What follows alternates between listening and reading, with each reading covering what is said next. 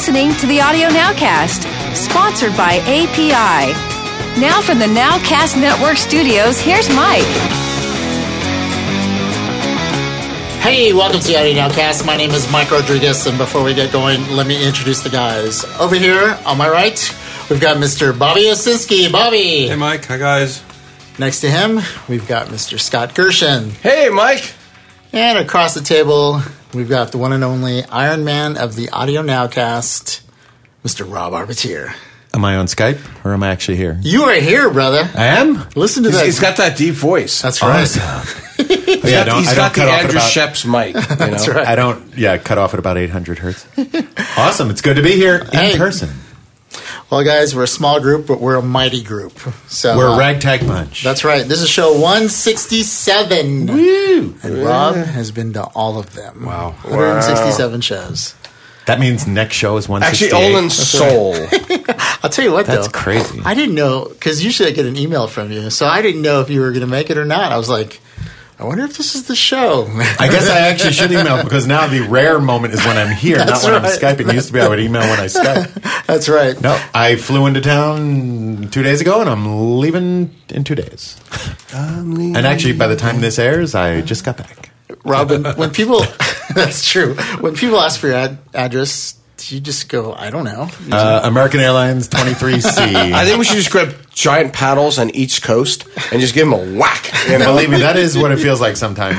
They, there's a paddle on each coast, and then I bounce in Austin.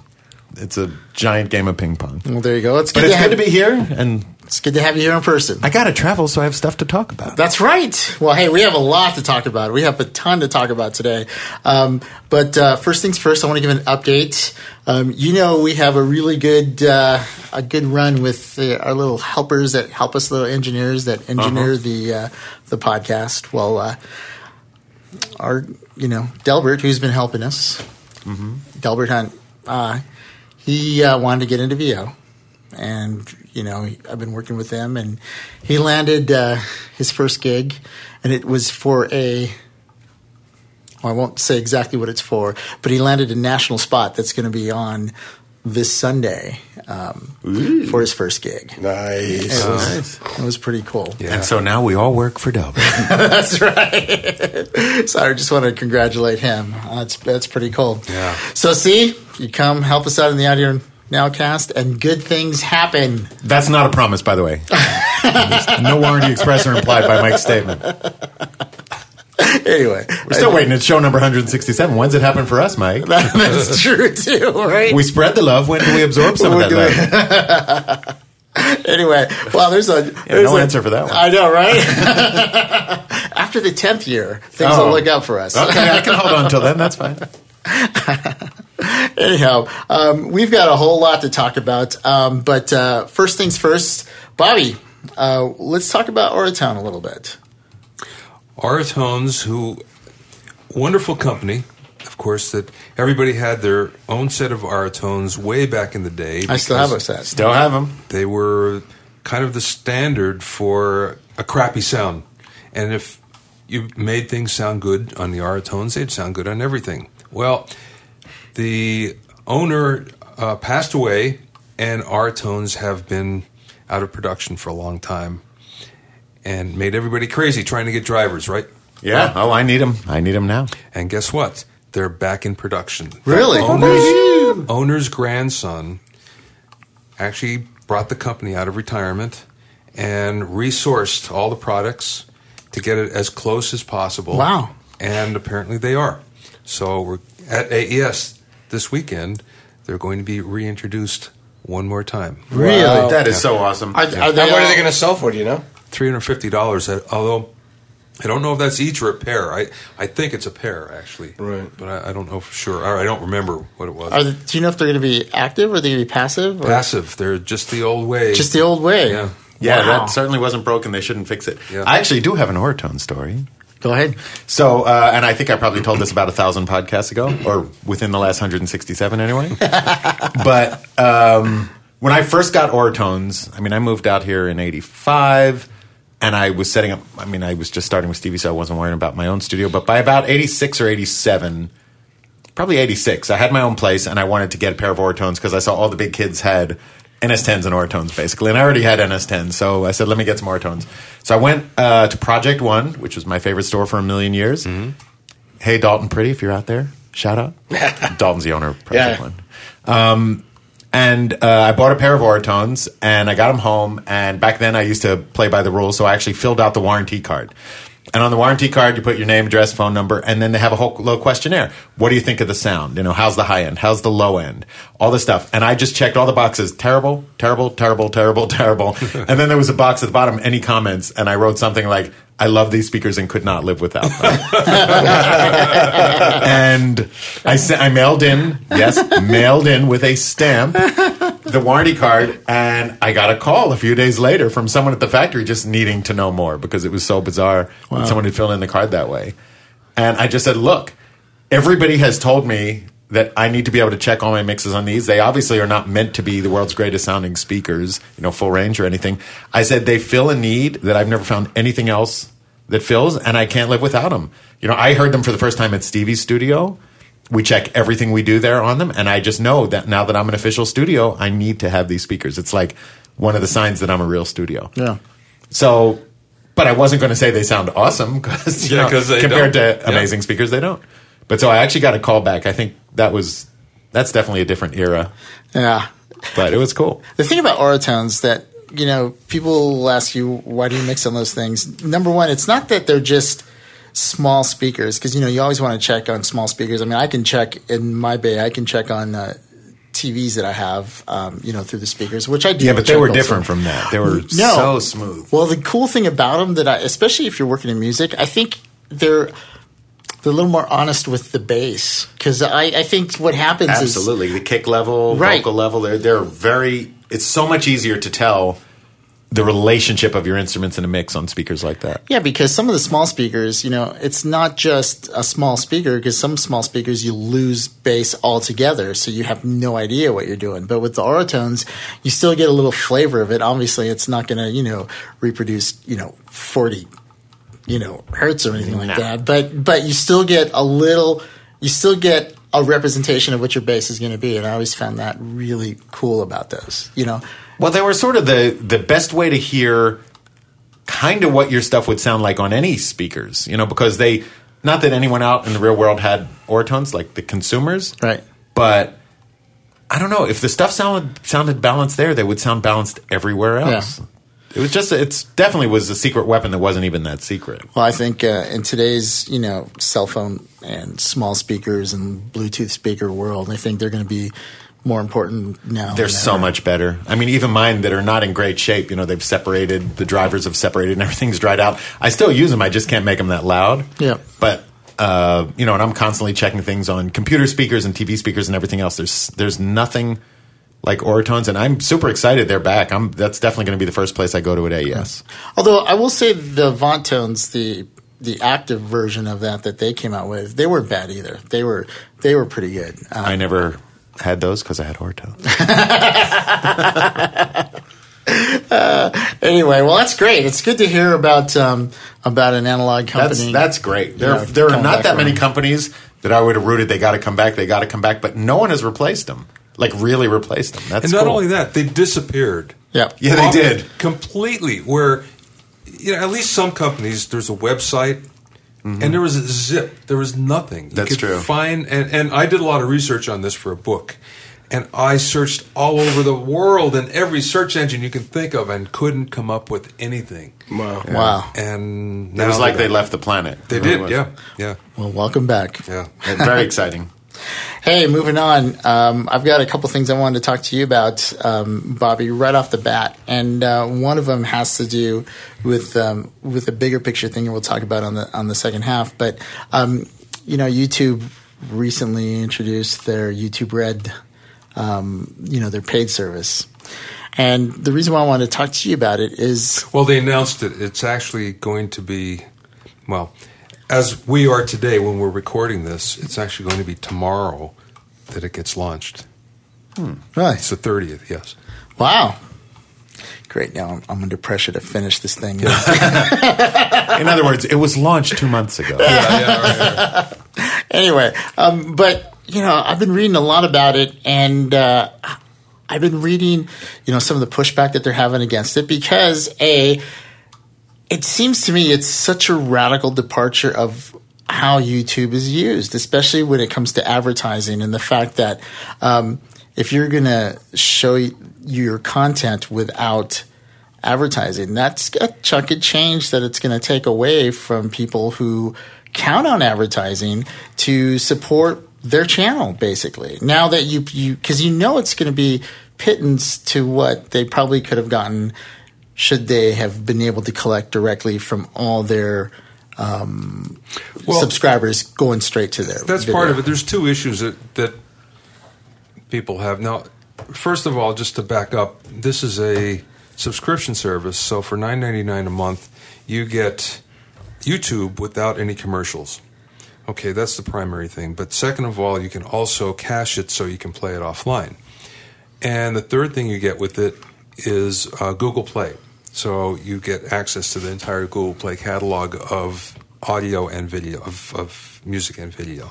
So that's quite a lot. You, it, it's you get a lot for your money, whether people understand that or not. I don't Right. know. The pushback from uh, okay, so then what they did is they sent a letter out, which would have been last week. It was uh, a couple weeks ago to everybody who's a content creator, and they said, "You have until October 22nd to sign on to this. If you don't, we're going to, and I'm making quote signs with my finger, fingers. We're going to hide your content." Hmm. Basically, what they said That's is just evil. You sign on or else. So 98% or so they claim of content creators signed on, but you know who didn't? ESPN. Disney. Disney did not sign on. So there's a, a handful of indie labels that didn't sign on as well. And there's two reasons. The first reason is even though they're collecting 9.99 a month, they're still splitting it 55 45. So in other words, the content creator gets 45%. Or it gets 55%, I'm sorry. Where on every other service, it's at least 70%, if not more. So content creators are going to are saying, "Oh, wait a second, we're making less money. You know, why are we doing this?" Now, just to give you some perspective on this, Spotify has one tenth of the users that uh, monthly users, but they pay three times as much in royalties Wow. every month than YouTube. So you can see they're not generating that much cash. YouTube isn't generating that, that much cash for their content creators. okay, so that's the first thing. The second thing is so, yes, there's no advertising that they're paying off of. So, how are they figuring this out? Well, there's a fairly complex formula that they're using in order to determine how people get paid the amount from that 9.99 a month. and for the most part, everybody figured out, wait a second, we're going to be making even less money still. Right. So as a result, 90, 98% signed on because they felt like they're strong armed, like they had to. But Disney doesn't care. Disney could could take a uh, you know could bail on it, which they did, and all the Disney properties. So we'll see how this shakes out. Now, what people don't understand is there's actually a second YouTube product that's going to come out. It's going to be music only. It's not going to have anything to do with Google Play. It's probably going to be less money, although nobody knows. They've announced it. They didn't say what it is, but it's basically going to be a a streaming only streaming audio music only product. For less money. That's like You would think see that's they they didn't they haven't said how much. They only said they implied this was happening. This was. We're you know we're killing off literally a generation of creativity, really with streaming, because um, here's an example. I, I was working with with an artist recently, doing some tracking, and we got in a conversation, um, and um, we were talking, and he was in a fairly he was in a pretty big band, and they they had some hits, and we were talking about him doing his own you know solo records and stuff like that, but you realize, you know, it, it's not going to be very popular. It's not like he's going to go out and do a ton of, of promotion for this. He really doesn't have to. So if he puts out this this record and relies on streaming only, it's it's it's not going to do much of anything. It's going to be doing it's going to do pittance, and I know this because I have other people who have their music streamed, and they tell me what they get in royalties, and it's shockingly low. Yes, but well, So what's- may- maybe yes and maybe no. But well, but my point is, is there's no motivation for him, you know, for just the one price of one CD. If he sold it, what it no, would, I, I, what it let would me cost refute streaming. Or Let me refute that. When you sell something, a download or a CD, you only get paid once. Where you get paid for the rest of your life every time something streams. So it's going to pay and pay. Now, just to show you the amount of money that can be made, um, Ed Sheeran has made twenty million dollars just off of Spotify so far. Twenty million dollars. No, no, I'm not saying people aren't making No, money. There's, no, no. but when when you have artists and songwriters complain about they're not making any money, it could be because they're looking at the wrong royalty rate. What people don't understand is from Spotify, there are three royalties that are generated. There's one for the song recording, Right. the recording. There's a second one that's called um, a performance, that's about a tenth. And there's another one that's unique to streaming on demand audio, which is called um, mechanicals, streaming mechanicals, which again is about a tenth. And usually what ends up, and now there's all sorts of fingers in the pies, in this pie here. So a million Spotify streams brings in about $7,000 for the recording. It brings in about $500 for publishing for the one stream. For the other stream, it's uh, 300 and some odd dollars. Okay, now it gets split with the publisher 50%. Okay? So now we're down for a million streams, we're down to 150 bucks or so. But if you have multiple songwriters, say you get three songwriters, that means you're getting 50 bucks for that million.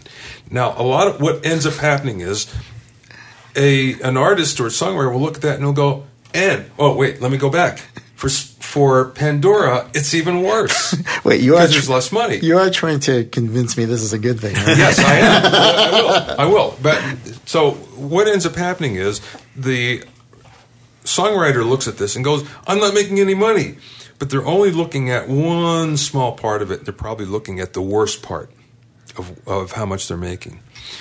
When you look at the other 50 or so streams that are coming in from different parts around the world, from different other streaming services, and you add that all up, there's a whole bunch of money being made. yeah, it's now a quarter as opposed to a nickel. Uh-uh. It's a lot of money that's being made. How much of it streams back to the artist and songwriter is another story. But there's a lot of money being generated, and there's about to be tons more because there's only 41 million paying customers for this in the world out of 7 billion people. I This you're going to see all of a sudden this business will explode. This business will I- go you know back what? to the way it was. I hope it explodes, but I, I'm really suspicious because if you, the amount of a million streams is a lot of streams. It's Just- not. No, no, no. See, that's the other thing. People think of a million in terms of the way it used to be. like one um, to one million. Wait a Could it be a million a day? It could be. It could be. Uh, Adele just did that, for instance, on, on a new release. But here's the thing. I, and I, I just gave this lecture last night to a college. A million ain't shit anymore. Excuse my language. But in the old days of downloads and sales, it was We're, something. we're not even going to beep that because that was Yeah. it was so passionate.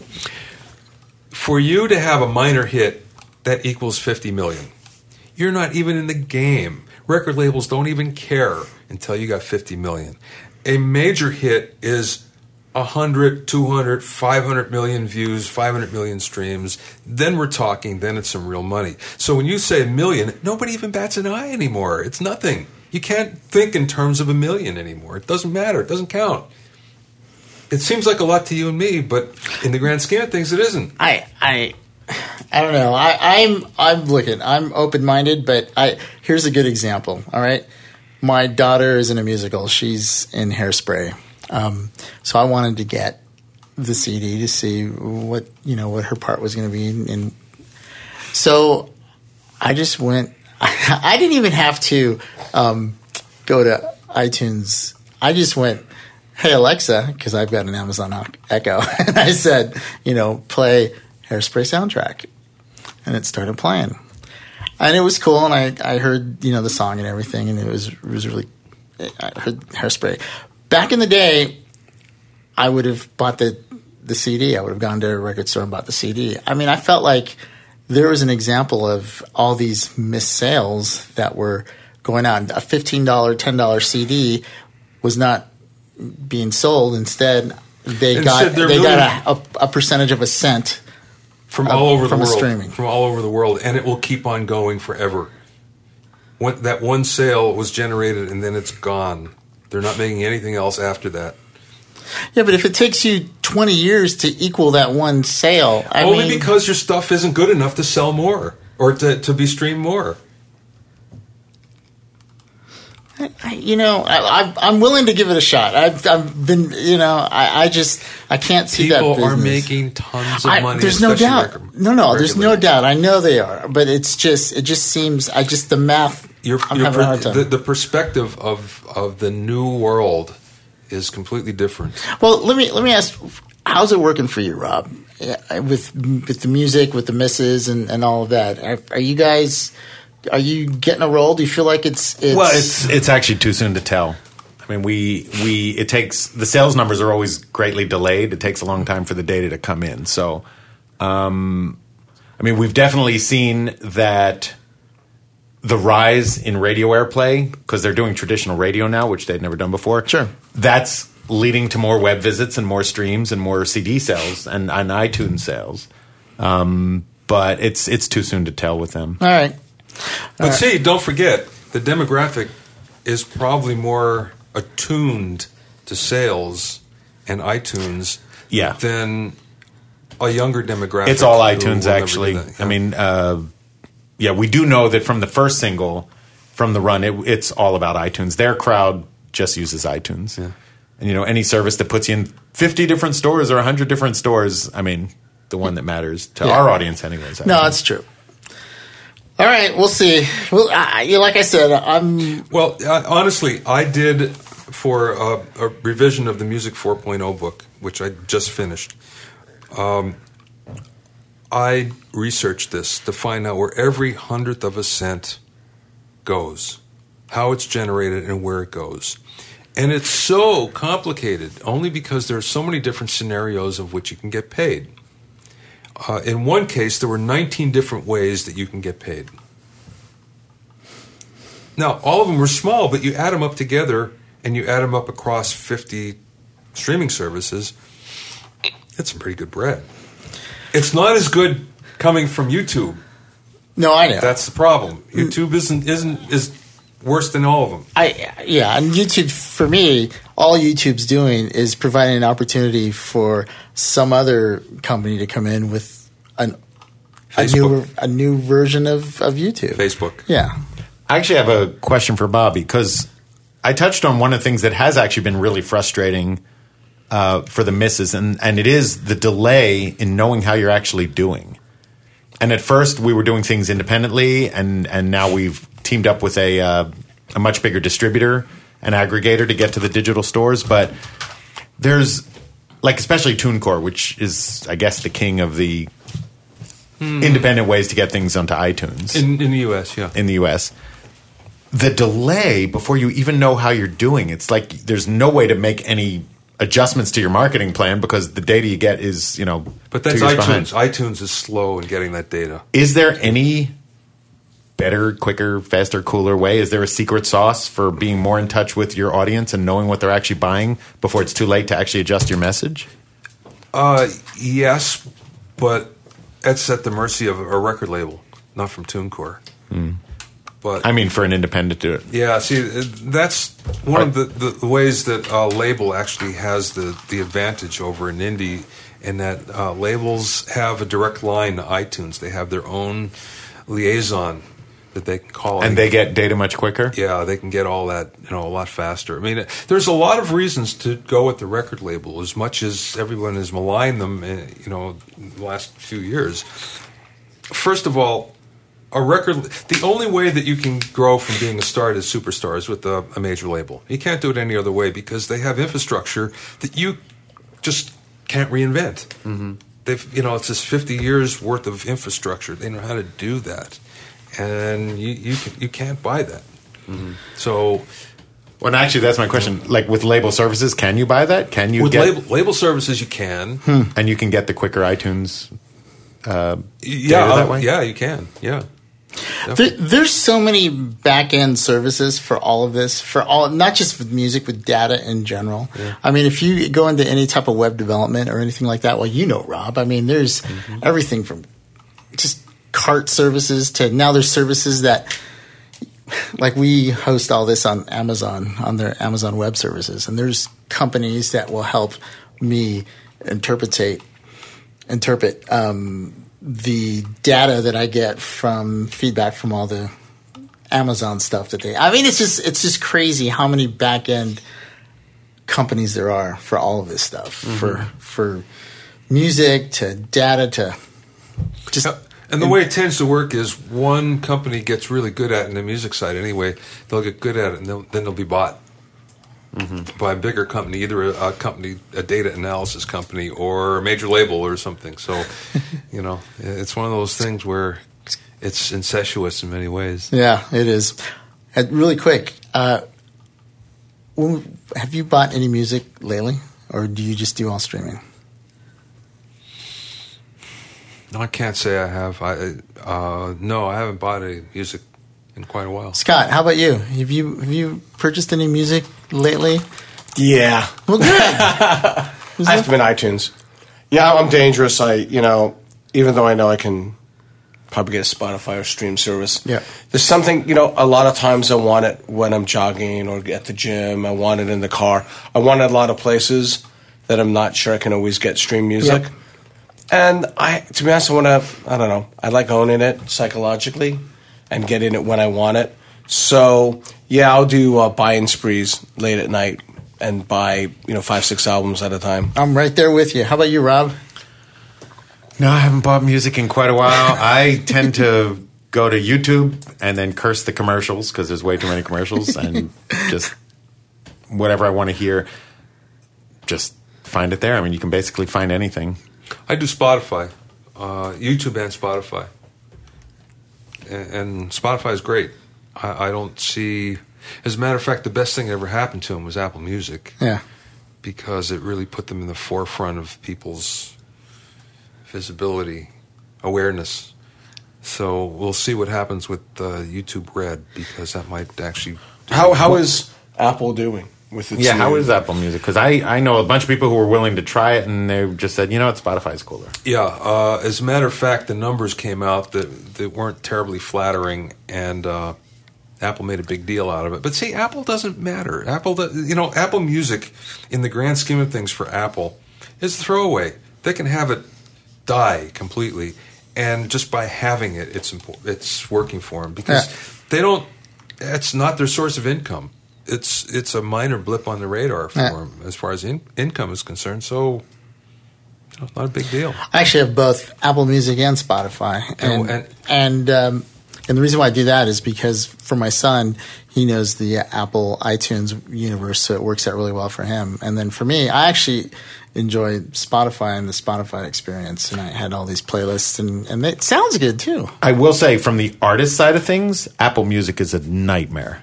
Yeah. It is so confusing. It's not that it's complicated because it's not. It's just really, really confusing and really hard to find help with. And if you're just an artist saying, "Oh, I want to customize my Apple Music experience for people when they come to see my stuff," Yeah. good luck. Yeah. It is so ridiculously badly designed and very not like Apple, but it's it's a mess. Well, no, you know, from a consumer point too, it it it can get kind of hairy because you have to enable it to, on your phone if you want to make sure you can get the streaming on your phone, or if you want to not have streaming on your phone, you have to disable it, but make sure you have your songs downloaded because it kind of throws everything into the same spot. And then if you have iTunes Match, it, it can be a nightmare. But um, yeah, but I'm I'm with you. I like Spotify. I think Spotify is pretty cool. My only issue with Spotify is because I've tried it at different times, and it would often find like alternate versions of the songs I was looking for, or it would just find I didn't seem to be finding what I was looking for that easily. But that's a problem throughout all of streaming, where there are so many versions of the same song. There's a pollution, so to speak. They can't default. I mean, they couldn't say, let's Uh, figure out what we think is the version someone would be looking for. Maybe they could, but they don't. And the problem is, you have uh, copies, you have different. You know, versions. You have karaoke versions. Right. You know, you have live versions. All that. I stuff. hate the karaoke versions that show up. Yeah, I mean, all that stuff is, is bad. And one of and, and the industry pundits have basically said, look, having 25 or 30 million songs in a catalog is not a good thing because people Right. can't listen to all of them and they they don't care about most of them. Yeah. So it would be better to have a smaller catalog that, that's very defined and get rid of all that stuff. Mm-hmm. And I think that's the next generation of streaming where you're going to see small, smaller niche catalogs. That would be cool. Yeah. I mean, if I type satisfaction in, take a chance and play me the Rolling Stones. You know, just I've been pretty lucky actually. really. and I just I pulled that one out of the air. I don't know if that one's actually wrong, but I just remember As opposed to polka. The well, polka. Bobby satisfaction. Summerfield and I, when Spotify was just starting to get popular, I was at his studio and we were listening to stuff.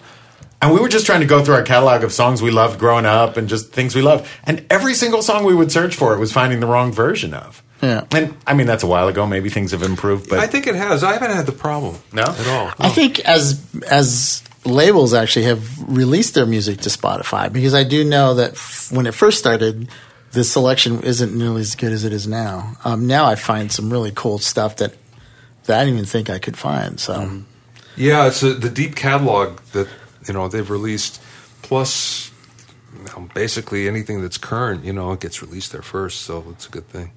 And, and it's influential because you know the the story of Lorde, how how Lorde took off Yeah. was Lorde was just a struggling Australian or New Zealand artist, and uh, I I don't know if it was it was somebody high up within Spotify that has a playlist that that posted every week, and they found Lorde, put it on the playlist, and she blew up. And and as a result, she got her label deal, which you know once they got behind her, then it became Right. a big deal. But um, she was you know just a struggling artist. which is proof that tastemakers still matter. Yeah, yeah, that's absolutely true. Well, it's I don't know. It's going to be interesting to see how it all plays out. How the whole. I still think it's evolving. I still think it's moving. I think we're going to be killing off certain markets, and other markets are going to go. It's definitely more global. Music is way more global now than it's ever been. You know, artists from all over the world can can break through, and you can find. Um, like my guilty pleasure right now is uh, Babymetal with that band. I don't know if you Babymetal. Baby metal, no. Oh, it's it's J-pop and heavy metal music. Oh, it's it's so awesome. I'll have to show you. Oh. Um, uh, but uh, it, you know, stuff like that that you would I would. I'm never already ready to hate it. Do you know um, the whole thing about J-pop schools? You ever No. hear that? Yeah, apparently there are J-pop universities that take seven years to graduate, and once you graduate, then you're then eligible to join one of the J-pop bands or be a J-pop artist, but you actually have to go through Holy this smokes. and and it's very regimented and it's and apparently there's one guy that figured this out one Svengali over there and he wrote the curriculum and it's as you know they tend to do they follow it very rigidly That's crazy. Wow. yeah That is crazy.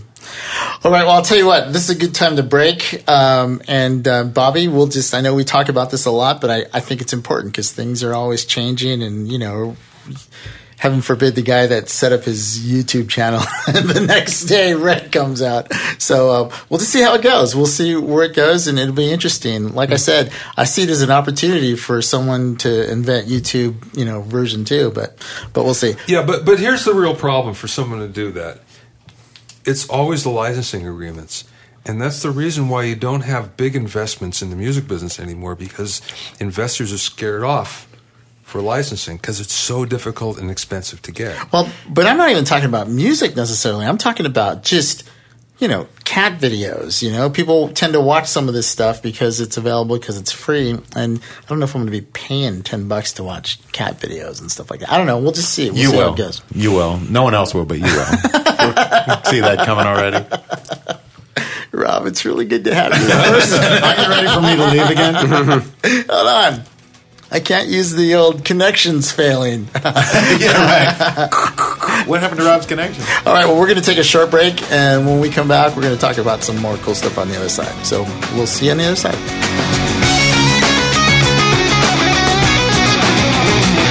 You're listening to the Audio Nowcast, sponsored by API and Westwave Audio. Have a question for the panel? Would you like to be a guest on the Audio Nowcast and live in the LA area? Email us at audio at nowcastnetwork.com.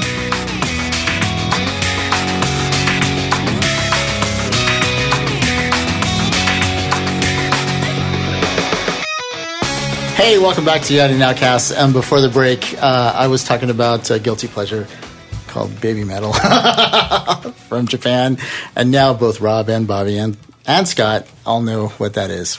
I think you should check it out if you're not nervous and, and wish to be. And not, not epileptic either. Yeah, that's true. It's That's such a good test. but it's such a it's such a crazy. I mean, right? They have this this J-pop really super, you know, poppy melodic line, uh, just on top of just hardcore death metal guitars. I mean, it's just it shouldn't work, but it kind of does. I was just going to cut you off and it shouldn't work. I know there's an audience for it. There's an audience for just about everything. Um, hey, one of the things I wanted to talk about is uh, really quick. Um, I had the uh, privilege of uh, tracking some guitars with Martin, and uh, we did um, this session with a couple different guitar players, and one of them was Jack Hues from Wang Chung, and we uh, we tracked um, three tracks of guitars, and um, let me tell you, there is nothing like the sound of a Neve preamp, um, Massenburg preamp, and an API preamp all together at the same time as you're tracking on two different mics and one room mic.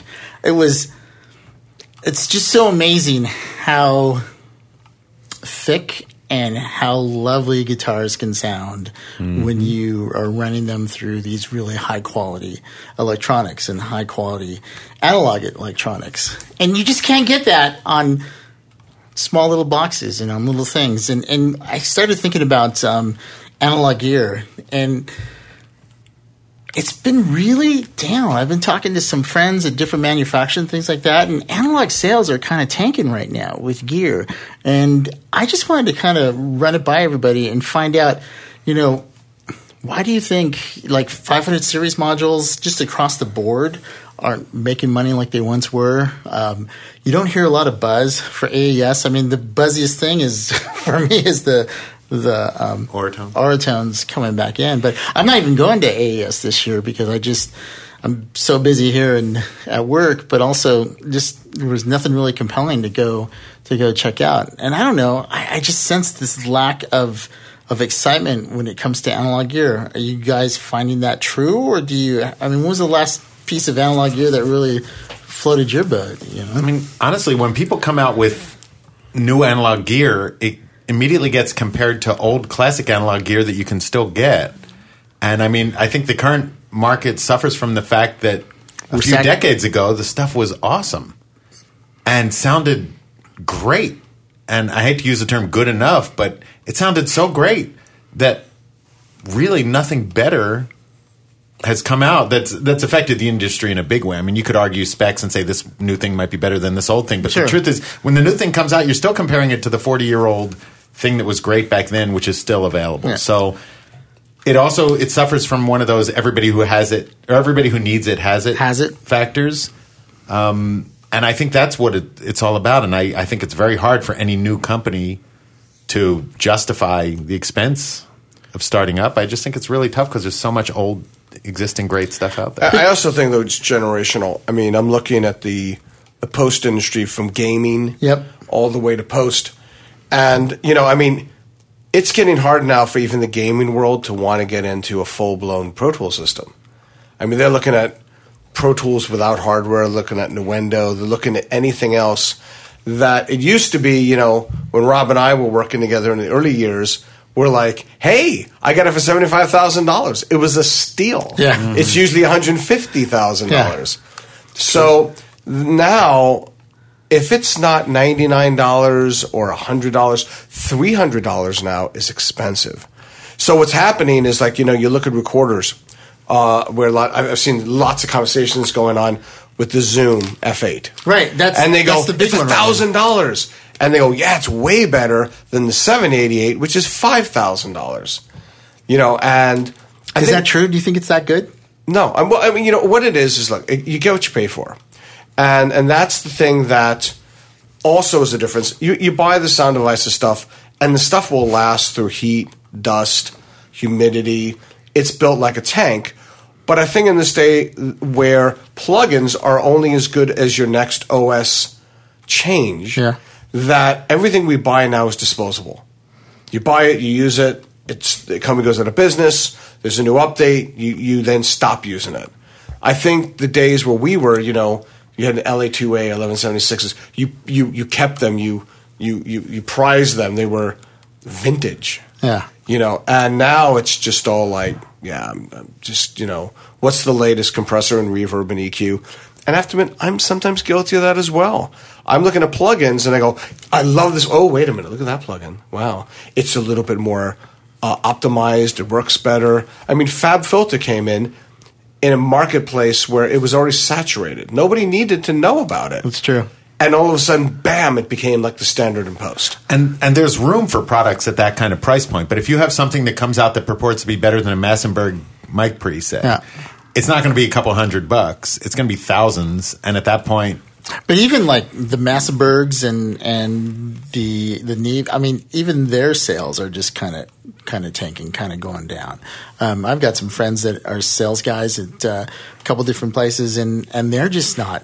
I no mean, look- one's selling. I I have to admit, I'm selling a lot of my gear right now. A lot of my hardware gear because Okay, Scott's selling. I am selling. I am. No, I'm, I am. You know, and stuff that I'm going. I just don't use it as much. And the biggest reason for me is I need the convenience of being able to call up Right. something that I've created exactly the way it is. So, ha- and the plugins are pretty darn good. You know, it used to be that reverbs, the plugins were never all that great. But then exponential audio came out. Yeah. And, and, and, and God, it's a good sound in reverb. And then there's many flavors of reverbs now. You know, uh, Revibe for early reflection room kind of th- sounds pretty darn good. Then you got Ethos and Shimmer and Revolver, and there's all these great little reverbs that, you know, I look at my 480 now, and there's also 480 emulators. Yeah, it's true. And I'm kind of like, I don't know if I need it anymore. It's, So is it basically that uh, analog, the comeuppance is here, where digital is is finally reaching the point where people just don't have a need for, for that I, you know, I will say though, uh, as much as because I'm very much on the digital side. However, lately uh, I've got like a great digital guitar simulator called the Axe-Fx. Right. love it to death. But there was something I was missing. I was missing a growl on certain kinds of guitar work that I like to do. Yeah. And then I started listening to what other guys were doing, and then I went and uh, I started researching uh, Mesa Boogie. And there was something that a boogie does, especially with the graphic EQ, that no simulator does. It's and and the way I define it to me is it's like the color of black. You look at a TV, black is black is black. All the details in the dark are the same. But then when you look at a really good TV, you look at all these great little nuanced details. Right. So for me, I can very distinctly hear the difference between the boogie and the Axe-Fx, even on the boogie setting. Now, I will say one thing in analog, though, that is still huge, and that is you still need great microphones and you still need decent mic pre's. No, that's that's true, and and um, well, just the sound of well, for instance, when we were tracking, we had Vox and we had a matchless there, and Yeah. we were tracking with both those. And let me tell you, a matchless through uh, a fifty-seven into a Neve, eh, you just you cannot get that input on a on a uh, on a plugin. Not yet. It's Yeah. just it's just has this this warmth and this thickness and this weight that's there, and. I think the issue is if you think about the analog marketplace, though. I mean, what you have to always come back to is who's your customer and what do they need. Yeah, no, that's and true. so you have a limited customer base, and there's so much product out there, and there's a big market for the used stuff. You know, it just changes hands, but it's very hard to justify a new analog company. You're right. Yeah. You know, the, there was the analog world got a reprieve for a while because sound reinforcement was still buying it, mm-hmm. and now that's over as well because they're Yeah. digital and they're cheap digital Yeah. all the way around. and surprisingly good digital. surprisingly good and probably the the barrier the level the bar is lower Yeah. in sound reinforcement than it is in recording mm-hmm. so in, in fact I, mean, I say that but yet we're still going to 96k sampling rate in, in a lot of them. But you know nonetheless the need for all that analog stuff that you had that, that's that's gone. And again it's repeatability. Everybody wants repeatability. It's more it, it's the same thing as in the music business. The music business is driven by technology. I'm talking about the the recording business. Always driven by technology but it's convenience. Everybody always wants things that are more convenient it's no different in this business as well Uh, you know, that's there's a lot of validity to that. I mean, I, I can totally see that. However, having said that, I know uh, I re- I remixed a friend of mine. He uh, he was really unhappy with this song that he got mixed, and he paid this guy. Um, a pretty decent amount of money to, to mix it, and they mixed in the box, blah blah blah blah blah. And then I said, "Well, here, let me let me have a little shot." And basically, all I did was just ran it through my API lunchbox with a bunch of like the 550s and the and the 525s and just just gave it some analog love. And poof, he totally dug it you know much better than the other one because it still had a certain flatness. So all that to say is if you're going to try to make a living doing this thing it may be the time to start picking up some of these tools to kind of help you out and to set you apart from the rest of the pack I feel like it's time for me to make a comment as the cynical old guy. okay cynical old guy So the barrier to entry for digital is so much lower. Right. You got a whole bunch more people using it than are qualified to actually mix something. Sure. So a lot of times the people using the more expensive gear are using it because their career has gotten to a point where someone thinks it's worth paying for them to use it. So you hear a lot of mediocrity come out of people. And by the way, I was this cynical when I was 20, in case anyone's wondering. uh, this is not a new development. But, you know, it's the reason why all the bands that used to make it to the public um, eye were pretty accomplished by the time they did because it was so expensive to record an album in the 60s or 70s that a lot of stuff that's considered classics now made its way to the top because labels figured okay this is actually worth investing a fortune in. And so they did. The same is true now. If the barrier to entry if anybody can mix an album on their ipad which anyone basically can it means you're going to have a whole bunch of really lousy albums because most people you know aren't talented enough Yeah. to actually do it and would never in the 60s or 70s been able to find a budget because the decision makers would have realized they had no talent so there's way more being done and so as a result the average quality drops i honestly have seen it proven so many times you take a virtuoso guitarist and give him a $3 plastic guitar Right. and something amazing is going to come out you know, I've heard it plenty of times where incredibly talented artists sit down and play piano and sing into a cassette deck, and it'll bring a tear to your eye every time, even though it's a terrible recording. It's not about that. You know, the, the playing field is level now as far as the technology, and the differences between what's cheap and what's expensive. Many of your listeners could never even tell the difference. But it's it all comes down to who's doing it. I guarantee you, you know, the world's greatest mixer would be able to get a good mix out of, you know, a four track cassette going through a Mackie. It's just, it's so much more about the ears and the person doing it than the technology. Oh, yeah, so, no that's But I mean, I, I you go totally back to the '60s technology. There was hiss. There was. I mean, there's. I mean, think about all the eight tracks and the cassettes, and we talk about the old days.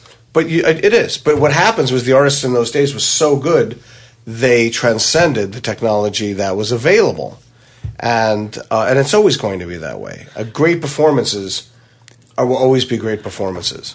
I agree, I, and I agree with you too. But having said that, a lot of times it's an even playing field, and the, what separates people are just small little things here or there. You know, um, for instance, here's a really good example. Um, we were using an Omni as the front end to um, Pro Tools when we were tracking guitars. We tracked with the Big Ben to give the clock um, to the Omni because the Omni of itself it has a better clock than it used to, but it's still there was a significant difference between having the Omni on its own clock or having it locked to the Big Ben. The But Big I would argue, relevant. I would argue that argue that's the kind of thing the artist worries about for themselves, not for their audience, because No, the that- audience doesn't know. That's Sure. That's true. Absolutely. Absolutely. you know, there is a certain high end audience, which Yeah. is very tiny compared to the general public. You know, my audience for so much of the pop stuff I've done is listening on MP3s and phones and all this other stuff. And it doesn't mean I'm not an audiophile myself, and Right. I, I don't want the, the best gear or anything, but there's a realistic look to this. I mean, we're way past the point where the DAW you're recording your album on is going to matter to your audience. They all sound good enough, and they're they all sound similar enough that the difference of your engineer and your ears and your talent are way bigger than whatever the technology would But, be. but you know what I find though, you know, and I'm going to suck on the movie movie post side, and that is that I find I've done a lot of movies where the attention to detail is very different. Some people's attention to detail is not so great, and some are great. And I think it's like, can you have a great singer with bad technology? Sure, it still works. But what I find is the people that are trying to create great art, their attention to detail is on the notes, on the way they sing, on the way it sounds, on the way all the instruments sound. There's no way of saying, I'm going to be great to a point and then I don't care. I find that the great artists care about the from the whole process. But there's no there's no such thing as somebody mixing a thousand track movie at home in in Reaper. You know what I mean? It's like that just doesn't happen. You're the you're only in the high end. There is no low end that is using the same technology as what you do because no one is stringing together you know a bunch of Pro Tools rigs, each one spitting out hundreds of tracks. It's just music is much more an even playing field from the knucklehead who's never done it in their life to the top top top artist. They may actually be using the same tools. But you know what Sure. though? The, look, but good gear still matters though. And and sure, maybe you're you're most people are going to be listening to the MP3, but your MP3 is going to sound better if you record it and produce it and mix it. It's going to sound better than a guy that doesn't use good gear. It is. It's just it's just going to sound better. There's going to be something about it, um, and it's the difference between you know what sounds like a home demo to what sounds like a, a pro recording. And not only that, but here's something else: mastering still matters. Oh, mastering is is huge, huge. You get a lot of articles in a lot of these magazines where you think you can just throw on Ozone Six and then walk away and you're done. I'm finished, you know, and that's just such a bunch of you But know. when you hire mastering, because there are a zillion great mastering engineers who all use completely different rigs, Right. you're not hiring the technology. You're hiring the ears. You're hiring the person. Well, yeah, and, and Yes. their room, their environment. They can You- hear things that nobody else can. right, Sure. but but you know, but in some ways you're hiring all of it though. You're hiring there. You are hiring Well, the because technology. they are using, right. they've chosen the technology Right, they're using. exactly. But you will find some mastering engineers who've done amazing Grammy-winning work who will only go analog. You'll find others who've done amazing, amazing Grammy-winning work who will only go digital.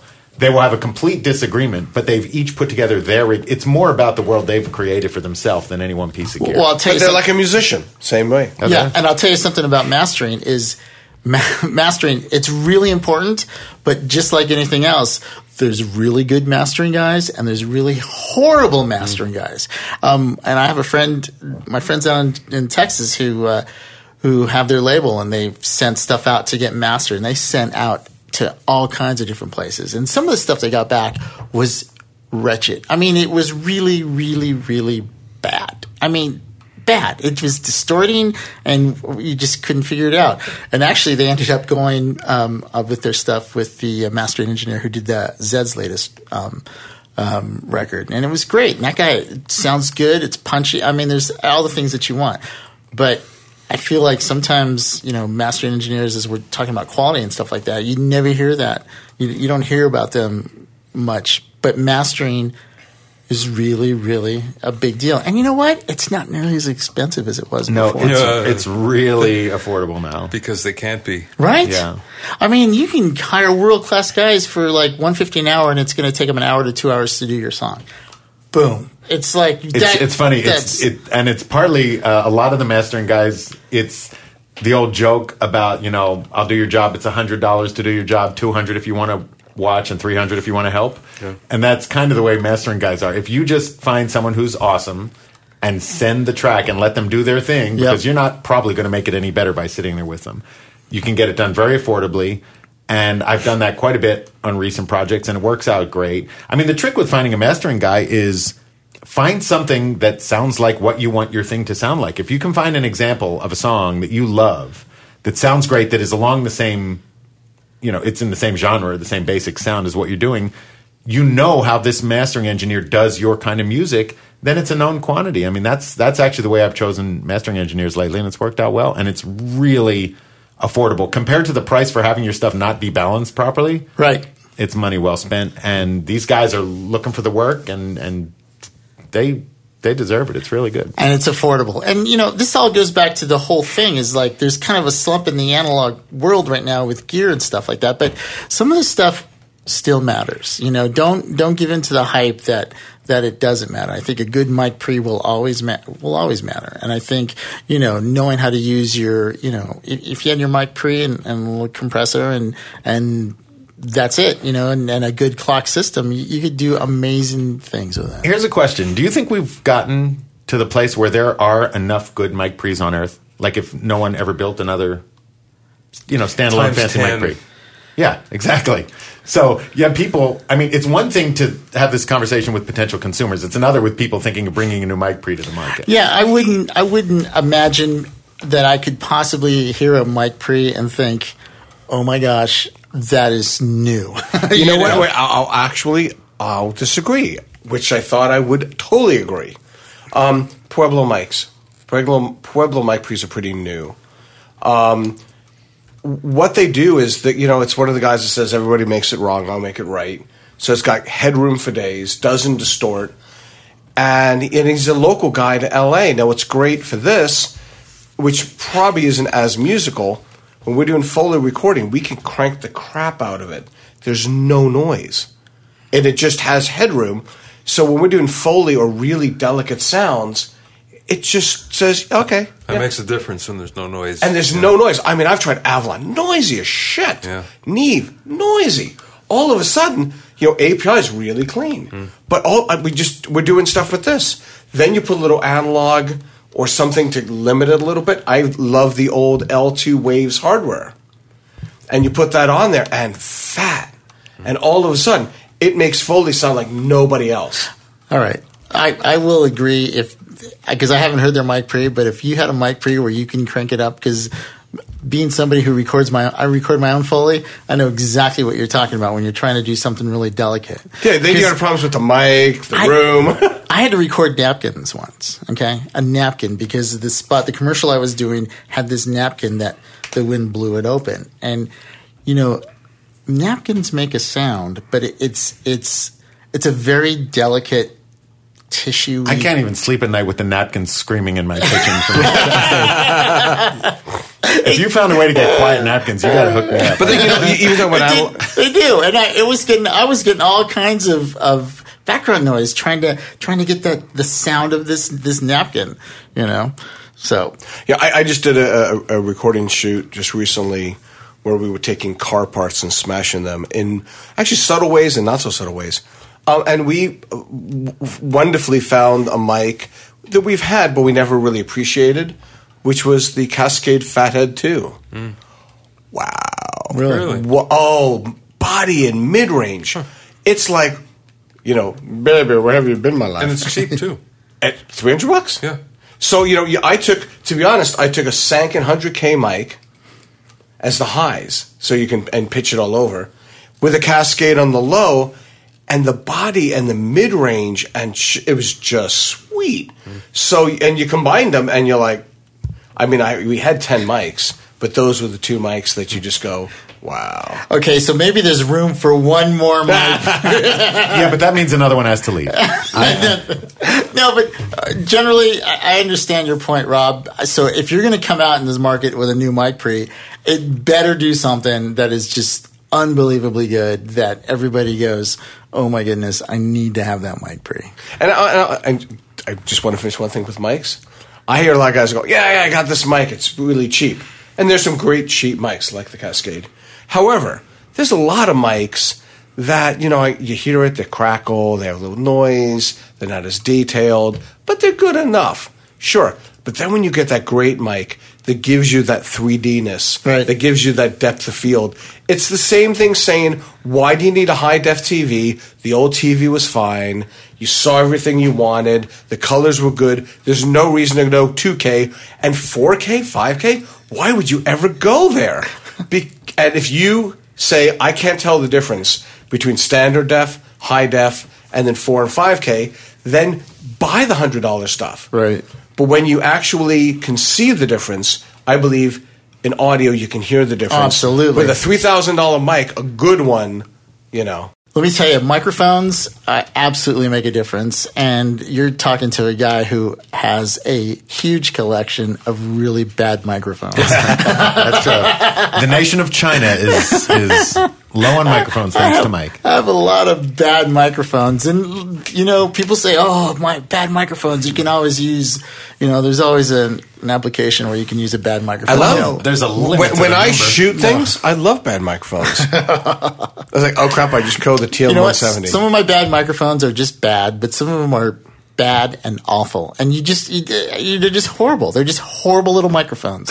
I'm sure somewhere down the road, they're going to be, there's going to be something that I can use them for. But as of right now, they're in the horrible little microphones. Right, they're just terrible. they're just terrible. And for anyone who's listening who's in post, and you want to take a microphone, you put it in a suitcase with a hole, and you smash it because you're hitting all these low end thumps to it, and it's dirty and it's dusty. Yeah, buy the fifty dollar mic, use it, abuse it, throw it away, and get another one. that, you know what? That is where I'm going to do for these mics, some of these microphones. Oh yeah, and we all bought MXL. We like ran out for fifty dollar guitar center specials on the MXL mics. We used it. We shot them. We destroyed them. Who cares? Fifty bucks. Speaking of fifty dollar microphones, the best investment I ever made, fifty dollar microphones, were when Guitar Center was blowing out the Oktavas. Oh yeah, I got four of those suckers. those are good actually. Those are really good microphones. Although you have to change the uh, the capsule depending on what kind of pickup pattern Right. you want to have. But Do you want to sell one? no, Oh. I'm like Rob. I don't sell mic. Don't sell anything. I have a question for you guys though, and this is just a self-serving thing. Who makes a good, really cheap shotgun? Mike. Rode.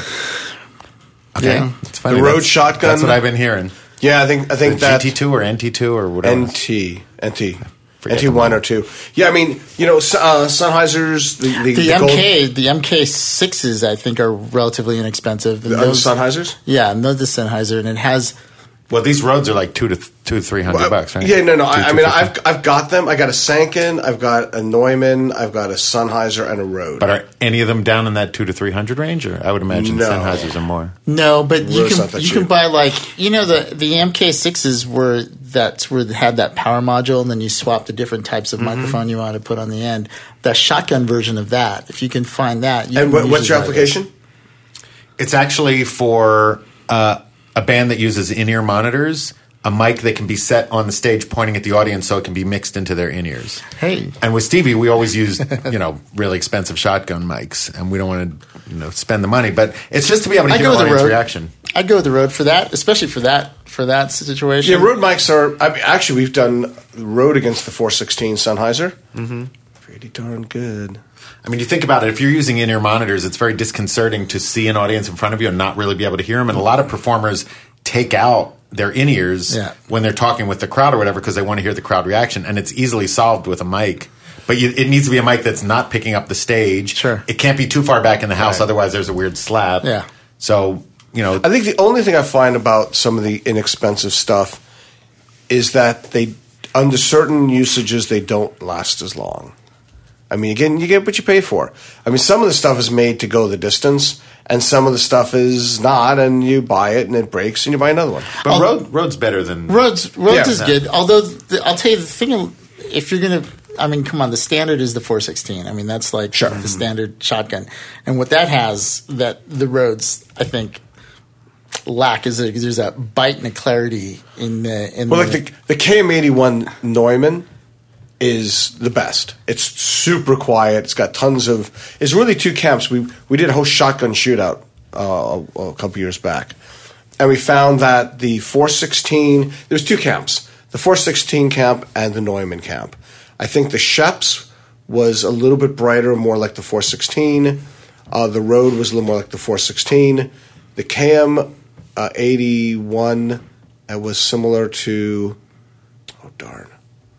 Um, it's basically the same. The one was a little warmer, a little round, a little deeper, and the other one was a little more bitey. Um, but I mean, the 416, if you had to pick one without even thinking, it is the standard. Uh, But the- what's the price range? I mean, they're like four or five times as much, right? Yeah, Yeah, yeah. it's about- the yeah. 416 is, is going to cost new. is going to cost you a grand. Yeah, it's it's about a grand, yeah. you- so it's yeah. I go with the red for Or- that for that application. I don't think you'll. you'll or have just get a dynamic mic. The problem with the dynamic mic is I, I don't think it's going to create as, as good of an image. I think it's going to be, I mean, it's going to be whatever's happening in the front row, basically. Yeah. But, uh, it's not going to pick up the size of the room, whereas the shotgun, Sure. it's going to pick up. The thing I like about the shotgun, it picks up the size of the room, but the time delay for it is going to be accurate to the stage. It's going to be basically what your ears would be hearing if you took out your in-ear So, monitor. so what I so what And I get would, a sense of the size of the room. So what I would do is that I would get a, actually a Sanken uh, stereo shotgun mic, and there's a specific reason why. First of all, Sanken has no low end. It, it kind of rolls it off in a very pleasant way, so you don't have a lot of boominess that you wouldn't want. Um, and there, I've got several Sanken mics. Again, they're a little more, but boy, the imaging. You get a hard left, a hard right, and you don't get this like Omni vibe, and it's amazing sound. But the stereo shotgun is not going to be a little more. No, that's exactly what, that's exactly what I was going to say. It's going to be. yeah, it's going to be thing is- several of them. but As thing Uber would say, it would be surge pricing. Compared. but but the difference is, is if you wanted to use it in your recordings to be able to capture a stereo audience and see the size and the width, it would capture that. if this was for you know album purposes, Or or actually, not even that. Why don't you get a Rode makes a, a little a small capsule stereo mic that you put out there? Because what's great about stereo is you hear you said you want to hear depth and width, and you put a stereo mic up there uh, and the two cardioid mics, and that might be fantastic actually for that. The Yeah. little one that's got the no, little. no, I, yeah, I have that one. It's the NT2, I think it's what it's called. But the um, I that's a, that's not a bad idea. But I know what you're going for because I used to be on Stevie Wonder's and his monitors also, and Mm-hmm. and this dual shotgun has a dimensional aspect because you run, are you running stereo like? Yeah, but are you you talking about one We'll mic or two with- mics? We're going to start with one and probably go to two when we record. But this is just more of an experiment than anything, which Sure. is why I don't want to spend a lot of money. Yeah, I mean, I think two of the is the NT2 the shotgun or the, The- uh, you know what? It's, Take a look at the Rode Rode catalog, and the Rode. What I see about Rode is a lot of bang for the buck. If Mm-hmm. That's you don't want to spend, if you don't want to spend a lot of money, but you want something of decent quality, Mm-hmm. Rode. Yeah, That's what I've always heard too. yeah, yeah. This is uh, this is more of an experiment than anything. yeah. I'm trying to look it up right now, but the uh, yeah, it's not the NT2. It's uh, No, the NT2 is a shotgun, isn't it? no, it's it's a I don't remember the condenser, but I don't know. I don't know what the name of the mic. But I have that stereo that stereo um, microphone. Yeah, I mean, I've got three or four Sankens already, and I every time I stop using them, and they said I should try them again, and then I'm always like, why did I stop using it? These are amazing mics. Hold on, I'll tell you right now. Right now, Drum roll, please, ladies NT4 is the microphone that has the two, the two. Yeah. And then they have the um, their shotguns are the NTG one. Oh, NTG. That's what it was. That's NTG two right. is the one I was referring to, which is NTG pretty three. affordable. Yeah, it's seven thousand dollars. But on, Am- on Amazon, it's like two fifty nine. Yeah, that, that seems pretty good. Well, hey, I'll tell you what, uh, we're going to be wrapping this up. Um, but all of this, everything to say that um,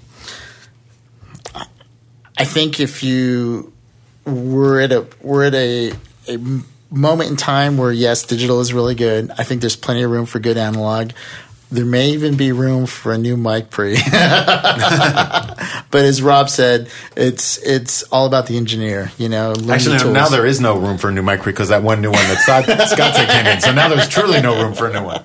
That was the last one. Hey, next time um, I want to talk about etiquette because uh, we were running the um, the guitar session and it went really well, and we got through a lot. And uh, a couple nights later, I went over with a friend of mine, um, and he invited me down.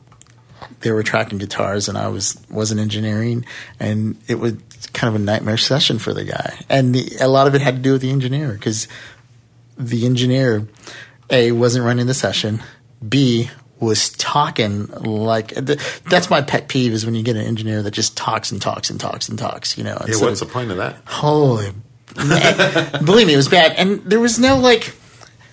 It, the communication was so horrible. It was really bad. Just like when they were rolling. Like usually when I'm when I'm running a session, I'll, I'll I always will let everybody know. I'm, I always give standby. I even give a mm-hmm. standby here because I, I think when you say standby, everybody's like, okay, something's going to happen, and then mm-hmm. you you tell them you're rolling. You, you say rolling. This guy had no clue. I mean, Was he a was professional engineer he was a professional with quotes with finger quotes? with finger quotes. Maybe he was getting paid for the session, and that's why he was a professional. But um, yeah, there's it's just it just blows me away in today that people I don't know they just don't function like I, professionals. probably the best advice would be don't be terrible at what you do. would that sum it up? that's pretty much sum it up. Strive for excellence. Yes. All right. Well, hey, listen. Before we go, um, Rob, you working on anything interesting? Yeah, I mean, uh, doing a lot of stuff with the misses. Uh, you know, my life is divided up between software and music and hardware and all kinds of other things. But the stuff with the misses is going great. That's the uh, the all female band from Austin, Texas, that I've been working with for a while. And uh, our current uh, single, which is called Enough, which I wrote and produced with the band, is we found out today on the FMQB radio charts. I think we just got up to number sixteen Wow, which is pretty huge. That's pretty big. you know, for an indie band. Yeah. Um, and I think Billboard on the AC charts, I think we're 26 or 28. Wow. And on the pop charts, we're like number 36. So the band is really getting some traction. We just finished our Christmas song, which will be out soon or by the time this podcast posts. Um, because by the middle of November, all radio turns to Christmas. And as a new act, if you don't have a Christmas song, you do not get any airplay until after the new year. So we've got a Christmas song coming out called What Christmas Means to Me. It's a cover of the Stevie classic. that's cool. And it's good. The misses actually have been working on stuff long enough. They actually have a style and they brought their own flavor to it, and it's it's really good. that's awesome. And I made the deadline by about eight seconds to get it onto the uh, radio distribution CDs, but it's out there and uh, you'll start to hear it soon. And so, yeah, things are heating up with the misses. We've been playing some really cool shows, including the other night we played a uh, party where at the end Snoop Dogg showed up. Wow. And it was the craziest thing. So I can now add to my credits that I've actually mixed a Snoop Dogg performance, which is basically a vocal mic and a DJ. But he was there. He was uh, passing things around the crowd that had everybody in a good mood, and it was quite the experience. And by far the loudest concert thing I've ever been involved with. I mean, the Misses is a full rock band, Right. and it was loud in there. And I think Snoop and his DJ were twice as loud. Wow. It was painful, but let's hear it from Meyer Sound speakers. They can do anything, and it, Yeah. it ended up sounding good, but it was so loud that it's still ringing in my head. That's pretty awesome. So it's all for me. It's the Misses and Snoop at, at the moment. Scott, how about you? You working on anything uh, fun and exciting that you can talk about? Yeah, that's that's that's the issue. Scott's issue. working on a bunch of stuff that he can't talk about. Pretty much. I, I will say that uh, one of the things I've been heavily getting into is uh, VR, VR and AR, and it's something that's taken up all my extra time. That uh, you know, I'm pretty excited about what's coming out and and uh, and trying to be part of that. we got to talk because I'm I'm working on something and we got to talk. Cool. So we'll talk afterwards. I have a hard enough time with R. Forget the augmented and the virtual. R is Um, tricky enough. How about you? Uh, let's see. I'm uh, I'm going to be starting mixing a TV series in about two weeks. Can you say which one? Um, no, but I will when I'm done with it. Um, but it's going to be okay. Everybody's had this, but we were supposed to start in October mixing, and the deadline is Christmas. We're now a month into it, and we haven't started because we haven't got anything yet. But guess what? The deadline hasn't changed. of course, it's still the same deadline. Finish line never Just bring a pillow. Yeah, so it's like we lost a month, and the deadline is still is still the end date. They, they gave us a, a new schedule, and it was just laughable. I'm just looking at the schedule, and I'm just like, okay, you know. I mean, what can you say? You really can't say anything. You just you just know that. And Scott, you know this. Well, Rob, you know this too. The, that you'll we're going to hit the deadline. It's just what's going to happen between here and there. you know. Yeah, and how much therapy are we going to need afterwards? Exactly. we're, we're doing the same thing. We've got a, a massive project, interactive project, that is due um, the beginning, very beginning of next year, and it was supposed to be six months of work of a big crew. We haven't started yet, know, I and we're all like, and my call is tomorrow, so it's like, h- how big of an army am I going to need? Right. Well, if, if yeah, if one people could do it in a thousand days, could a thousand people do it in one day? you know, it's funny. Yeah, I mean, That's true. Well, and- yeah, and that's where and we're the at. answer, by the way, is no. That's where we're at. So we'll see what happens between now and then. It's going to get done. We're going to hit the deadline. It's just what kind of level of hell are we going to go to to, to hit that? But pillows and pictures of the family. Yeah, I do want to give one extra uh, shout out to that I forgot about. Uh, about a week and a half ago, the Misses played another show in Austin where they opened for the band Perry, who I was not at all familiar with because it's not like typically the genre, you know, country that I'd listen to.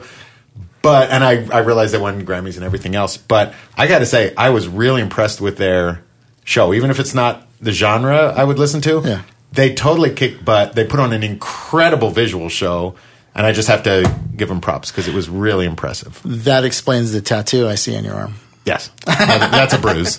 That's a bruise. All right. Well, hey, listen, if you have any comments or questions, you can reach us at audionowcastnetwork.com. That's audio at nowcastnetwork.com. From myself and all the guys, especially Bobby Owsinski, who is sitting here next to me, and he did not leave, you know, 10 minutes ago, As far as you know. as far as you know. Thanks for listening, and we'll see you next time. See ya.